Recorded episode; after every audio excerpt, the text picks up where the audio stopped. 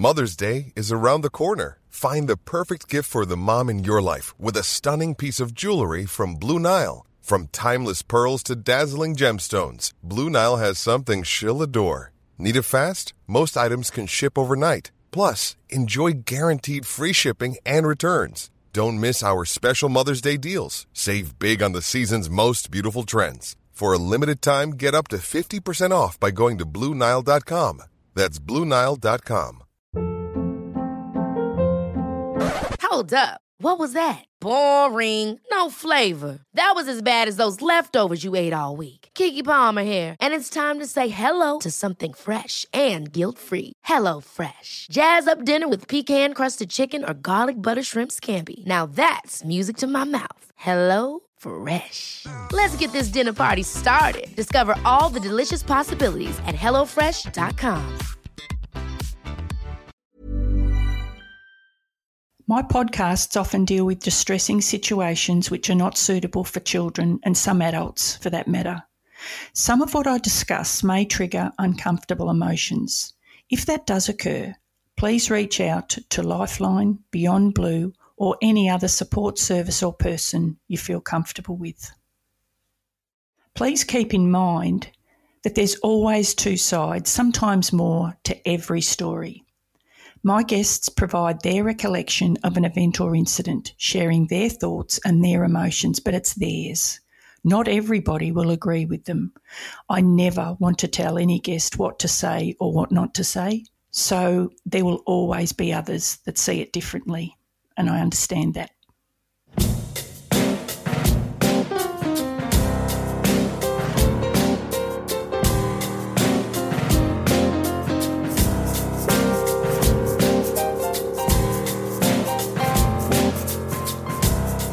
Hello, I'm Narelle Fraser.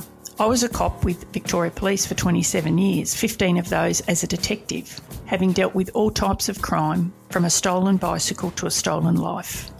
I witnessed the effect crime has on those involved and became one of those victims myself in 2012 when I was diagnosed with PTSD. However, out of adversity comes other opportunities like this, my own podcast. I'm still pinching myself. Thanks for listening and coming with me as we explore the human side and impact of crime. Once they finished lunch, they all came in to a classroom and told them the truth of what had happened and that they'd lost their friend that day. It was probably one of the most horrific things I've ever had to do. Helen Rose had only been a Queensland cop for around three years when she attended an incident which would affect the rest of her life and change everything. I'll let her tell the story because it is beyond the comprehension of just about anyone out there. It's yet another insight into the responsibilities of police and dealing with human behaviours that many only see on the TV or in a movie. But it's not TV, it's not a movie, in the policing world, it's reality, and it was Helen's reality. You know, sometimes our brains just say, enough is enough. Helen went on to hold several roles, different roles in Queensland Police, including an intelligence analyst, like our friend H that we had uh, we spoke to last week. But Helen this week, she was in the world of undercover operations. She assisted undercover operatives like uh, Keith Banks, who we spoke to in episode six. But the incident that Helen is going to tell us about today it's never left her, no matter how she's tried and what she did. And when you hear what she went through, you'll understand. It wasn't until years later, in 2008, when Helen was diagnosed with PTSD, that everything started to make sense although she's had her moments and quite a few, in fact, but she's used it as a stepping stone to discovering another world outside of policing, where she's now happier and more confident than she can remember. My point here being that Helen is testament to the fact that PTSD doesn't have to be a life sentence. I've said many times, yeah, it's tough, and yes, your world does change, but there is another world out there just as fulfilling and inspiring. But okay, maybe not quite as exciting. um, Helen has embarked on a new business venture as a life coach. and I love the name. It's called Mental Mentor. And I couldn't think of a better person to talk you through and help in some of those curveballs that life throws at us than someone who's lived it like Helen. She's also been the driving force, pardon the pun, behind building an app for PTSD. It's brilliant, but it's still in its early stages. So I'm about to uh, um, thank Helen and um, introduce her, but can we just keep in mind that today uh, we're going to be talking about the murder of a child. Um, it won't be for everyone, and I just ask to consider if it's right for you. But always remember, Lifeline, Beyond Blue, etc., um, is uh, just a phone call away. So, uh, thank you for your time, Helen. And uh, we've finally made it. We've tried to do this many, many times, and we have. Woohoo! yeah, we have, Noel. Thank you. Thank you very much. Oh, it's an absolute pleasure. It's great to be here. Yes, um, it's great to have you on board, Helen. Uh, yes, we've tried so many times. Helen was in the Northern Territory, and we tried a couple of times up there. And anyway, you've you've discovered Adelaide. How do you like Adelaide? Uh, it's cold. it's cold. No, I love Adelaide. Um, it's uh, no, it's good. It's um, a good stepping stone, and um, Darwin was great. And I think, like a lot of people, the Northern Territory holds a special place in people's hearts. And it was certainly a place that um, finished my healing for me. Yeah, uh, anything would be cold compared to Darwin. Uh, how cold is it today? Um, oh, I don't know, maybe about 13 degrees wet. I've got four layers on. so it's been a bit of a. It's, yeah, you've probably got the heater on and you've probably. a bit of a novelty adjusting. I bet it is. I bet it is. So, Helen, um, can you tell us about why you joined the Queensland Police Service and when? Just give us a bit of background. Sure. Um, when I was 18, I wanted to join, join the police. But um, at that time, when you were a female, or I guess even a male, they had um, physical restrictions. Um, so you had to be 165 centimetres, 65 kilos, and you had to have 20 20 vision.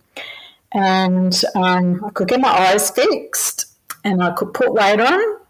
But lo and behold, I could not grow two centimeters, so um, I couldn't meet the I couldn't meet the cut as much as I'd love to. I couldn't do it, and um, and I walked away from it. So and I went off on um, a different tangent, and then uh, when I was older, I finished a human resource degree, and my I'd had children then and who were younger, and um, and they changed, and I was in Queensland I'd moved to Queensland with my then husband, and um, and all the dimensions or the attributes that you had to have as a police officer had changed, and I could get in and um, trained myself up in my fitness and and yeah, got in. Um, it was always something that interested me.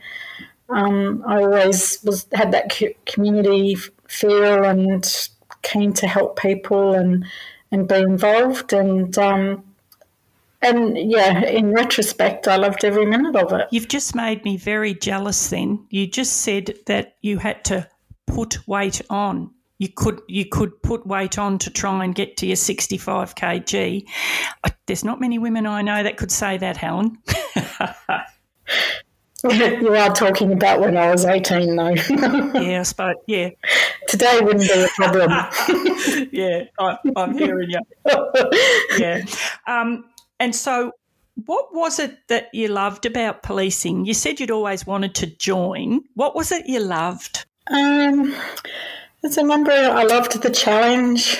Um, or when I was a once I became an intelligence analyst, I loved the challenge um, and working, you know, as part of those teams so closely together. Um, and and even out on the road, I think it's a camaraderie and it's a working relationship really like no other.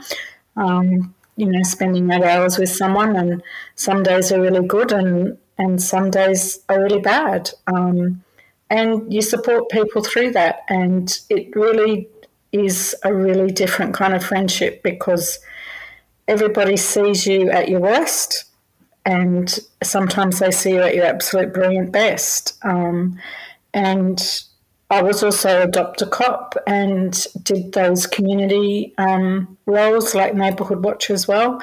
And um, yeah, just really enjoyed that interaction that was a lot more positive and not so, um, I guess, um, policing, so mm. to speak.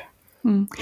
I must admit, when you spend eight hours with somebody, let's say in a divvy van, it's not just the eight hours you spend with them, but it's the jobs that you go to that a lot of them can affect you. And it's very, you talk about those jobs and you share a lot of um, emotion. Yeah, you share a lot of emotions in a divvy van, don't you? About how you, what you've just experienced, what you've seen, um, the people that were involved. It is. Um, it, it, brings you. It's a real connection, isn't it?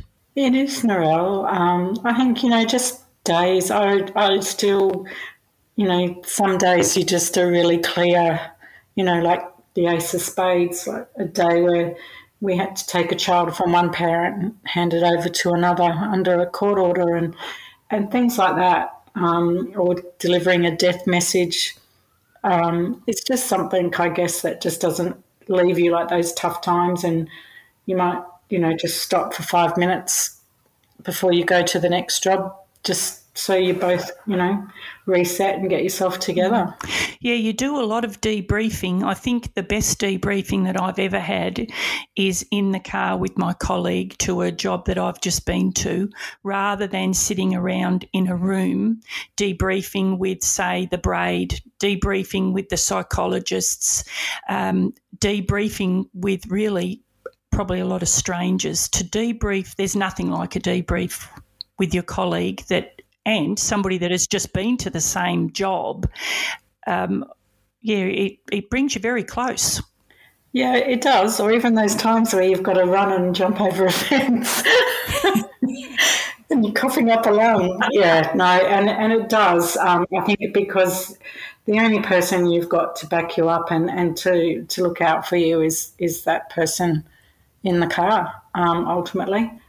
Um, and sometimes there's more than one car that, that comes to help you, but when it comes down to it, it, it's just you and your partner on the day. Yeah, I've got to say, I never jumped too many fences, Helen. That wasn't one of my strong points. I, I should I should reframe that. it, it, was more more like a um like a little piggy trying to haul herself over to, to get to the other side. I certainly didn't jump. the crooks would always get away when if I had to jump a fence, or I'd have to get somebody else to help me. Oh, it wasn't pretty. It wasn't pretty. Anyway, look, Helen. Um, I think if you feel okay, I think we might go to uh, the incident that changed your world. How do you feel about telling us about that? Could you? Yeah. If you if you get if you start to get through it and you don't go too well, or you're feeling like you need a break, you tell me. But can you tell us what happened? Yeah, not a, not a problem. I'm happy to share. Um, it was a day. I think it was. Even today, I get blurred whether it's 2005 or 2006, and I'd started my shift. I was working a 6 a.m. shift and um, got in early, and as usual, the boss is always chatty.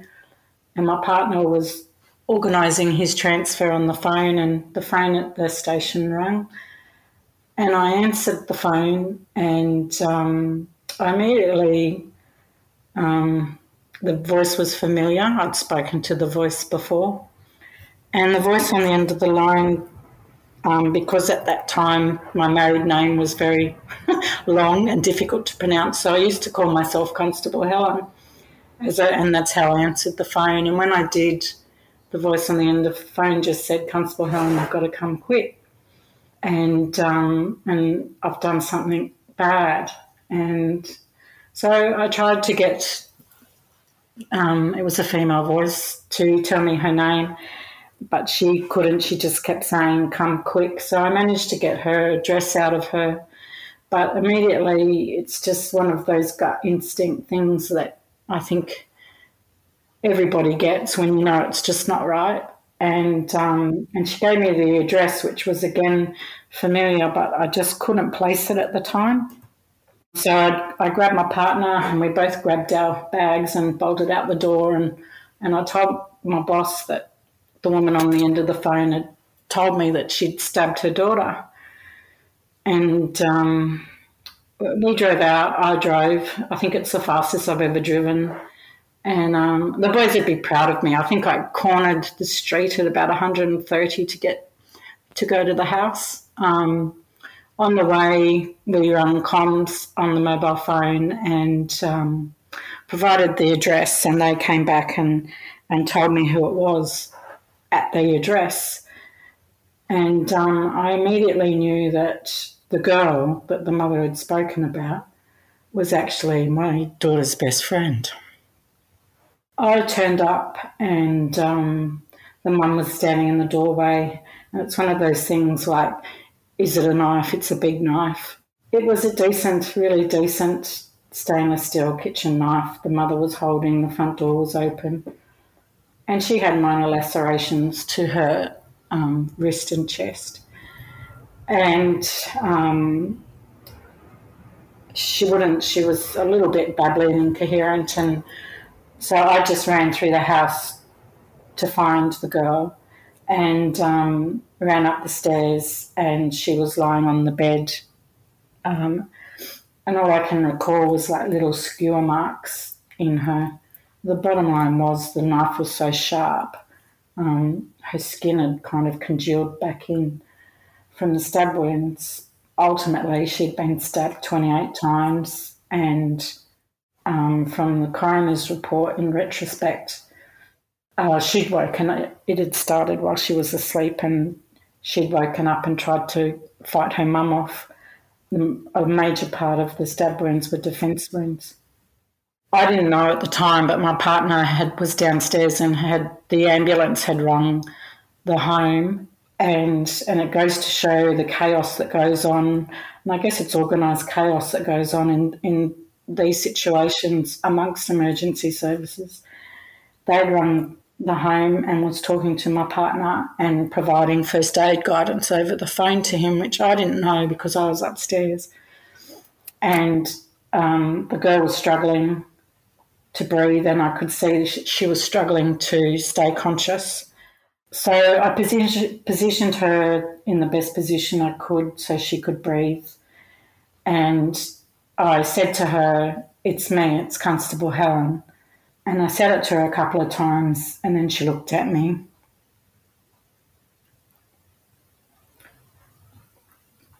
Sorry. And we connected. It's a sight I'll never forget. When her eyes matched mine, and she just looked at me. I knew she knew that I was there. Anyway, I um I positioned her and a neighbour was there then and I asked her to hold her in that position and I ran out to the car and got on the radio and asked for backup and gave a sit rep and then while I was out at the car, my partner had rung upstairs to implement the first aid that he'd been provided over the phone. Um, and I came back in and he was pressing down on the stab wounds too, uh, as per the advice the ambulance had provided him. And I walked into the room and she was screaming her lungs out, and I just thought, what the hell are you doing to this poor girl? And then he explained to me that that's what he was doing, and he um, basically told me to get out of the room. He said, just go. He knew that I knew her, and he said, go, go and, and, and arrest the mum for me. So I went downstairs. I didn't want to leave, but I knew he was looking out for me. I went downstairs and we did everything by the book that day and arrested mum. And um, mum wouldn't tell me exactly what she'd used because it was hard to decipher at the time. And then the ambulance came and they basically just grabbed her and, and took her to the hospital. Dad was out, then turned up, and the media turned up at the same time.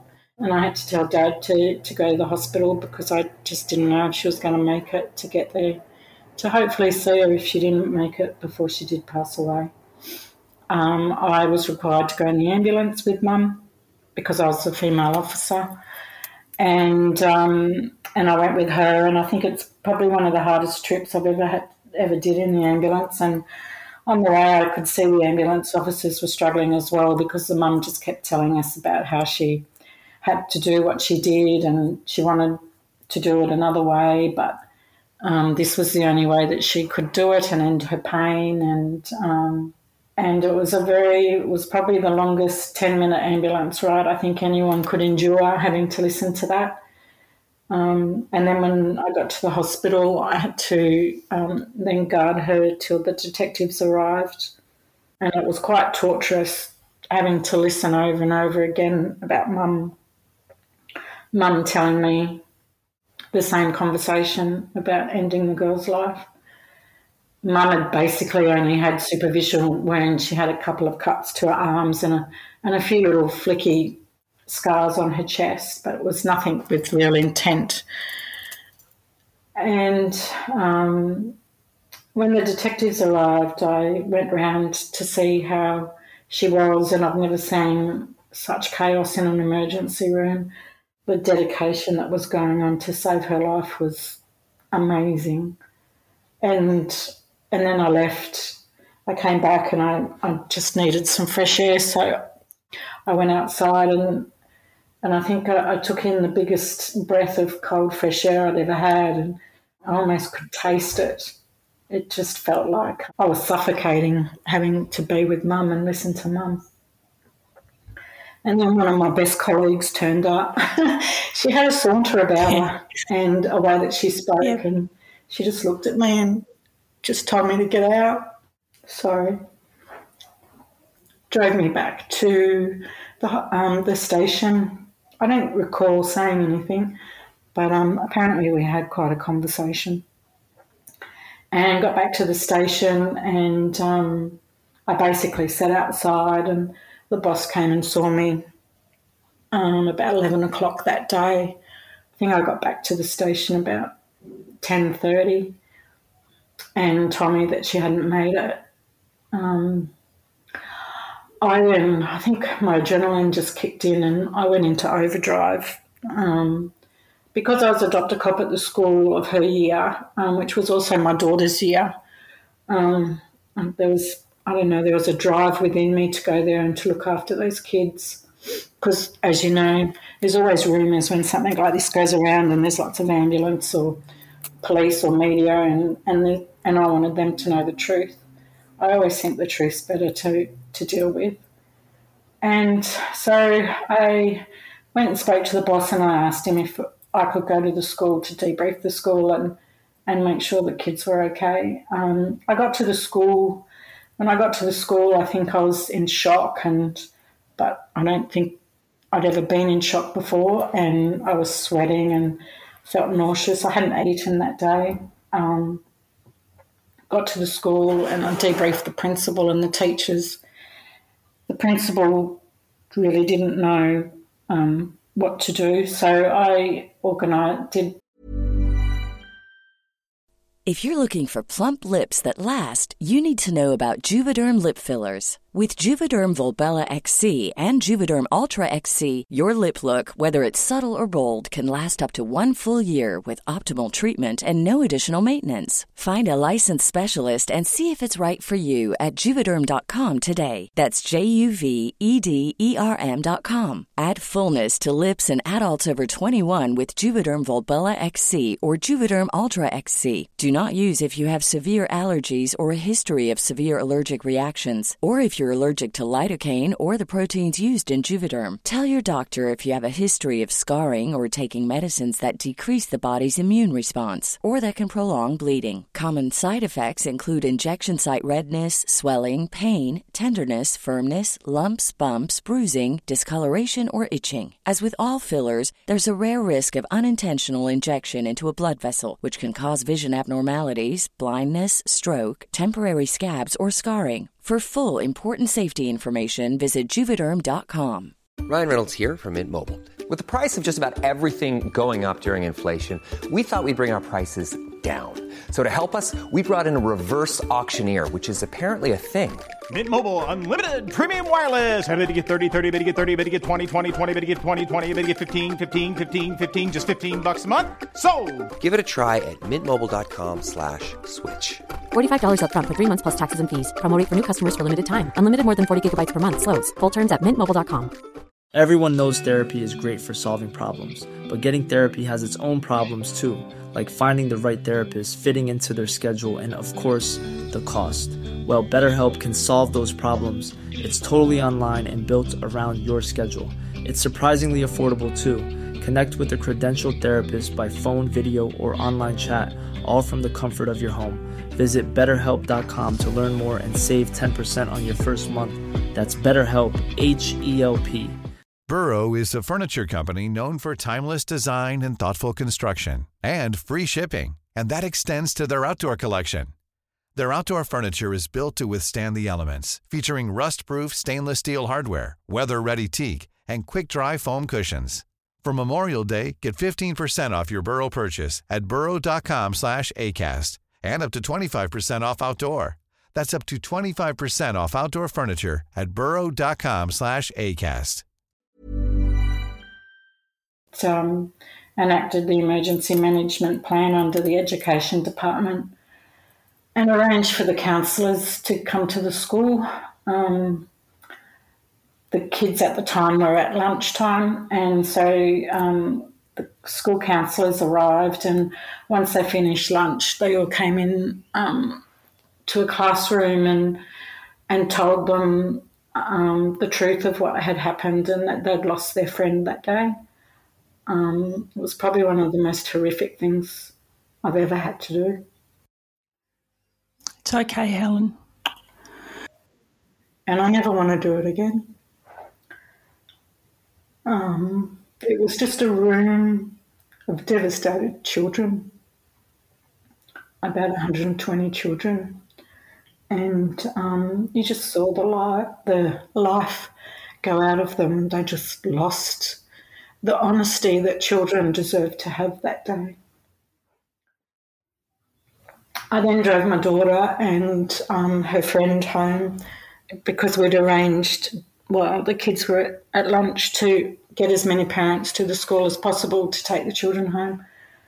And um, so I drove my daughter home, and then I went back to the station to unkit and and finished my shift. And um, I came home, and when I got home, I came in the front door, and I had spoken to my ex-husband that day, and told and told him what had happened. And I um, walked in the door, and all I wanted was a hug, just to feel safe and just know that the world wasn't so fucked up, so to speak. Excuse my Yeah, I swearing. understand.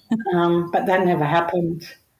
And at that time, I kind of felt my, um, it's a memory that probably will never leave me.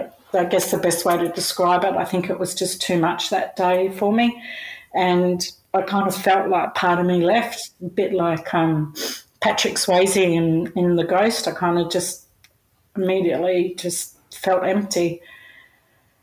And then, um, probably for the next few months, I went to work the next day. I wrote my statement. I didn't sleep that night. I had nightmares all night. I had flashbacks of what happened and connecting with the girl that day. Um, and probably for the next, I don't know, maybe six weeks, I'd wake up every morning in tears. I hadn't slept, but I'd just get on with it. I didn't take any time off work. But immediately after my rostered days off, when I came into work, I started to feel anxiety for the first time and my adrenaline running and nervous about going to um, serious incidents again and whether I'd cope and not wanting to lose my professionalism. I went into the intelligence side of things and um, and I loved it and adored it. Um, and then in about 2008, I was encouraged by my brother-in-law to go to WorkCover and get a diagnosis in case something happened again because I hadn't coped and my marriage did fall apart that day. Um, that day, I've, I knew my marriage was over, um, but that's separate to work. And um, so I did. I went to WorkCover and I got diagnosed with PTSD, and they told me that I was incapacitated. I think it was about 12%, and that I should heal over time. And essentially, that's what I was told. And I guess, like a physical injury, you just thought, I just thought, well, one day I'll be okay. But um, that's not what happens. Um, at all. And um, so for years, I, I guess PTSD owned me. Um, and I went to incidents after it, which kind of compounded it. And I left. I ended up leaving the police service in 2011 because I just I wasn't myself, and I wanted to feel laughter again. And it wasn't that I didn't enjoy the job; I loved the job, but I knew that I needed time away to to heal, and I couldn't. I wanted 12 months off leave without pay, but um, it wasn't approved. So I made the choice to resign and, and go into other career um, avenues. And when I did, I um, when I left the police, I think I was the most sick I've ever been sick, and it was probably just a release of, of everything. And then in about 2011, I found um, I'd been I had emergency counselling after the event, and um, he told me I had separation anxiety um, from her being taken away from me, which I did for quite a while. Anyone who I loved would leave me. I would have heart palpitations and and have to breathe myself down and, and talk to myself and, and say, You're okay. Um, though I never really told anybody that. Um, and that separation that happened to me that day for all those years, I essentially lived as I guess two there's two aspects to me where your brain just said enough and I wasn't allowed to feel anymore. So when I did laugh, I never felt the laughter and and whilst I might have cried, you know, didn't actually like feel the way that I do again today. Um, it was just that I think the brain has gone enough, and part of that horrible weighty feeling that you carry around with you and the lack of clarity in, in your mind. And then in 2011, I found a psychologist in New South Wales who was a trauma, was the first psychologist I spoke to that was quite specialised in trauma, and she actually pieced together what happened to me in that regard, in that it was too much for me, and my brain had. It's kind of like the flip the lid um, theory where your brain just shuts down and, and doesn't let you uh, develop anymore or feel anymore, and your brain is just completely blurry. And it just, it wasn't that I couldn't do things, but it just took me longer to mentally process or make decisions or, or even have the energy to, to do things like, you know, doing the washing. I'd just I'd get it off the line, but then I wouldn't fold it and put it away. Just so simple day to day task. It was just like, yeah, it'll get done. And she pieced it together for me on, on top of what happened to me personally um, in my married life, and um, which was my first big step. And so I actually getting that understanding of what happened to me was a huge, huge step to healing and then I also adopted a rescue dog when he was six weeks, but actually, he'd actually rescued me, as a lot of animals do to people. Yeah. And on nights when I couldn't sleep, because basically for about 12 years, I think I averaged about four or five hours sleep, where you'd go to sleep for two hours and I'd wake up for three or four hours and then go back to sleep for two or three hours um, and it was never good sleep. He'd always jump up on my bed and lie along my back and and um, calm me to sleep. And or at the morning he'd get at the end of the bed and bite my feet, so I'd get up and and together. I think we probably walked from Perth to Sydney and back every day. We'd walk at least ten k's. Yeah. and that fresh open air and space and the company of the dog and sometimes the music just drowning the world out mm. Was amazing therapy or I guess what they call self care. And then I made the decision to move to Darwin in 2016.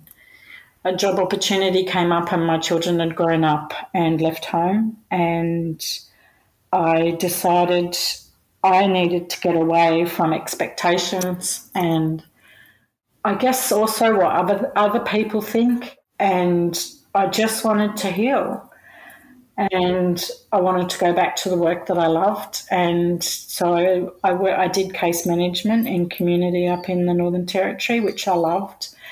And I didn't work full time, but I did time working in Indigenous communities with the elders and on the court routes through there. And I came across, I lost my dog Ollie in tra- tragic circumstances. And it was it was unusual because at the time when I lost him, I was absolutely devastated.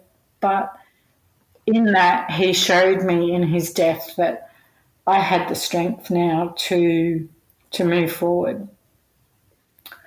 And then one day, I had a really bad reaction with a friend, and I know people are like this, and they might say something, and it's a trigger, and you don't know it's a trigger, and and um, and you become or you talk or behave in ways that you know is not you.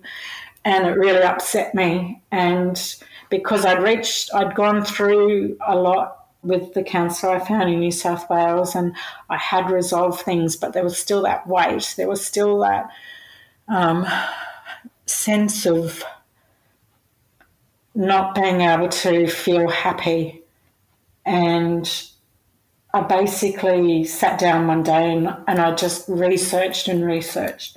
And I came across EMDR and I read about all the results that they'd had with, um, was more with the defence personnel um, that had gone overseas, the men and women who'd served over there and suffered horrific trauma, and the amazing results they'd had. And then I researched up in Darwin and I found a psychologist who was actually trained in doing it. Uh, and I reached out to her, and she was a brilliant, not just a brilliant psychologist, but also a person. EMDR, it's funny when you talk to people about mental health and when you have treatment. And as much as we talk about it today, and as much as everyone says, um, you know, have a conversation with it, there's still that little bit of stigma that's attached to it when you talk to people. And I'll talk to people about the eye desensitization movement therapy that it involves, and you still get this sense of. Um, yeah, you do. Yeah.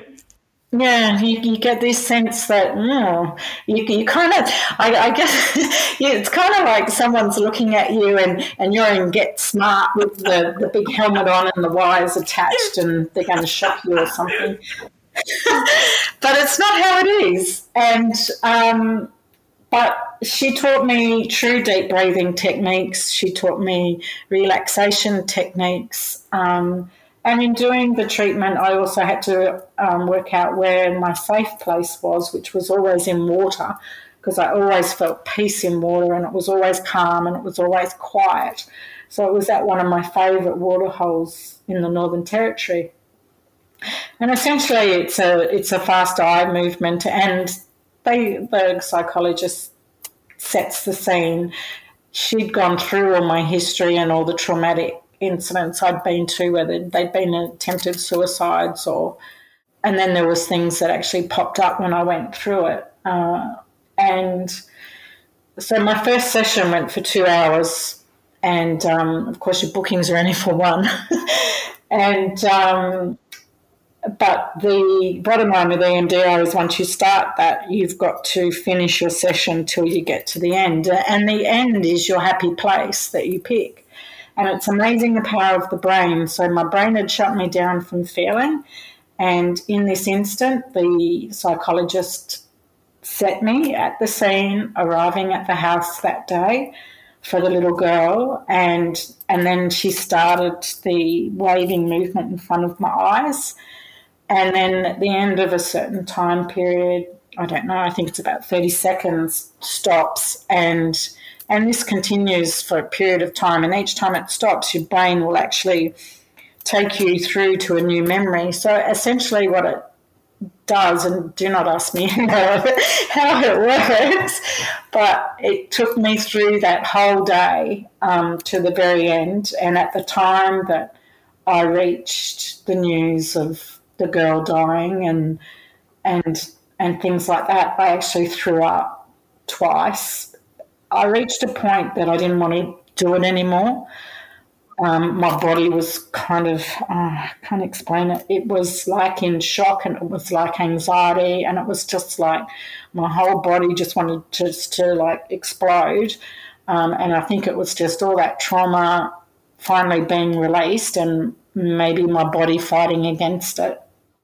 And I did say to the psychologist at one point, you know, I don't think I can do this. And she just looked at me, and this is when I mean that, you know, she's a good person she just looked at me and she just held my hand and she just said, I'm not leaving you. The power of having a professional that has the empathy, the compassion, the knowledge. Yeah.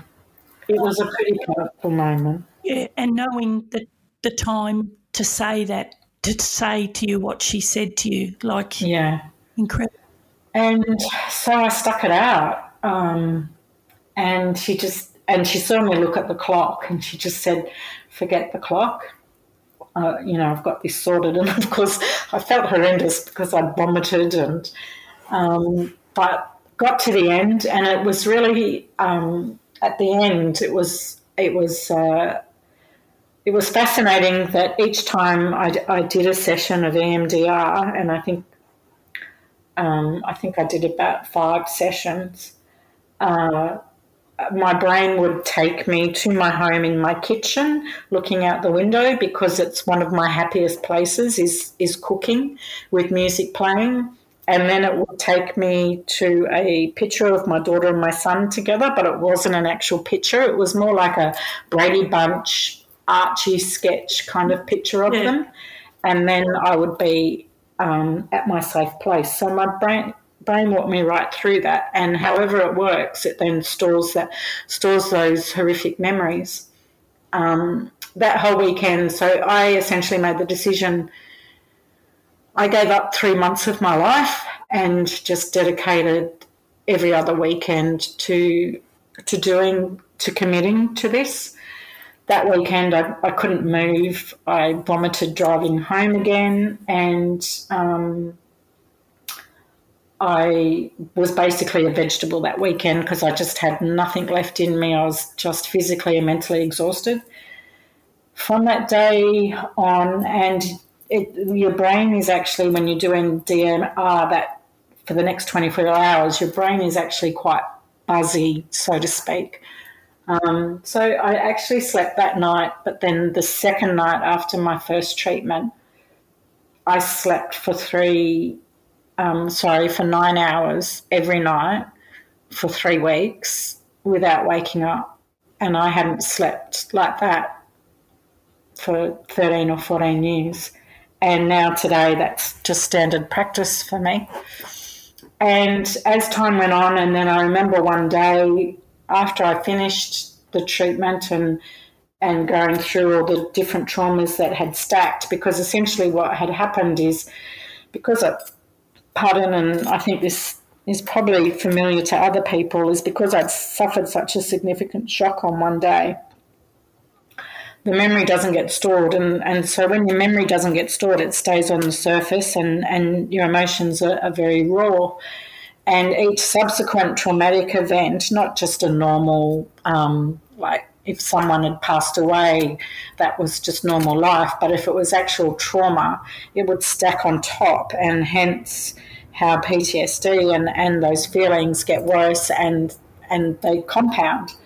And so you don't actually store those memories, is what I've learned. And they stay, and that's why people do get worse, and people find it harder and harder to struggle and harder to understand.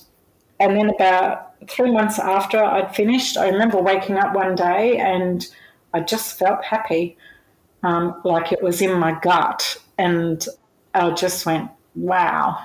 And, and it just kept getting better over, you know, probably 18 months or even two years.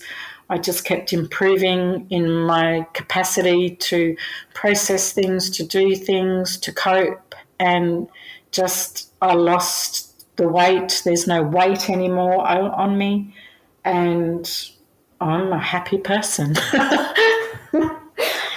so all that pain and, and, of giving up three months and working through that, as horrific as it was, it's it is so worth doing. Um, and I get three months is a very short time to get all this back and to be able to enjoy your family and friends the way you do mm. again.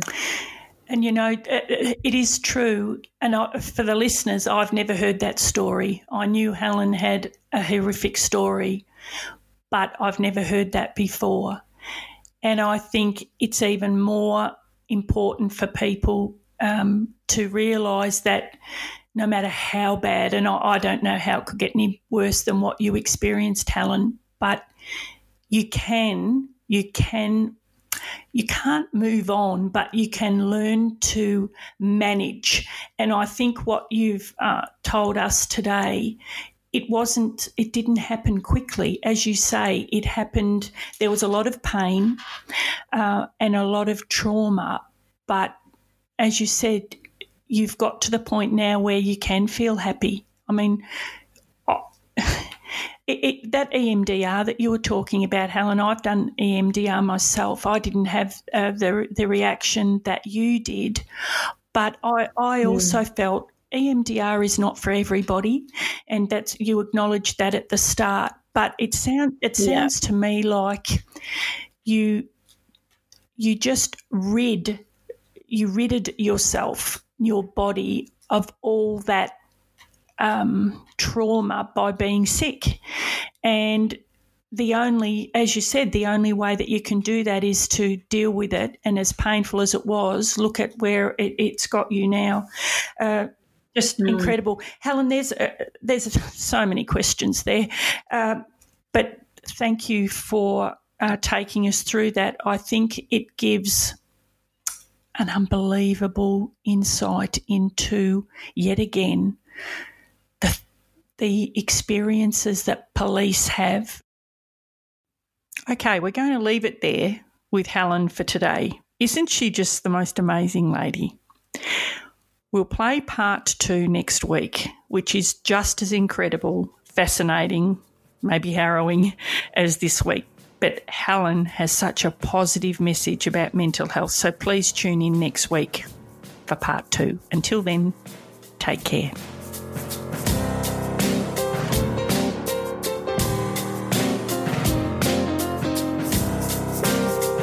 Hey, it's Narelle here again. Thanks for listening, and I hope you enjoy the podcasts as much as we enjoy putting them together. But to make sure you never miss an episode of Narelle Fraser interviews, hit subscribe wherever you get your podcasts. And don't forget to leave a rating and even a review. And please share it with all your friends too. And again, thanks for joining us we have got some amazing stories to tell. So thanks again. See ya.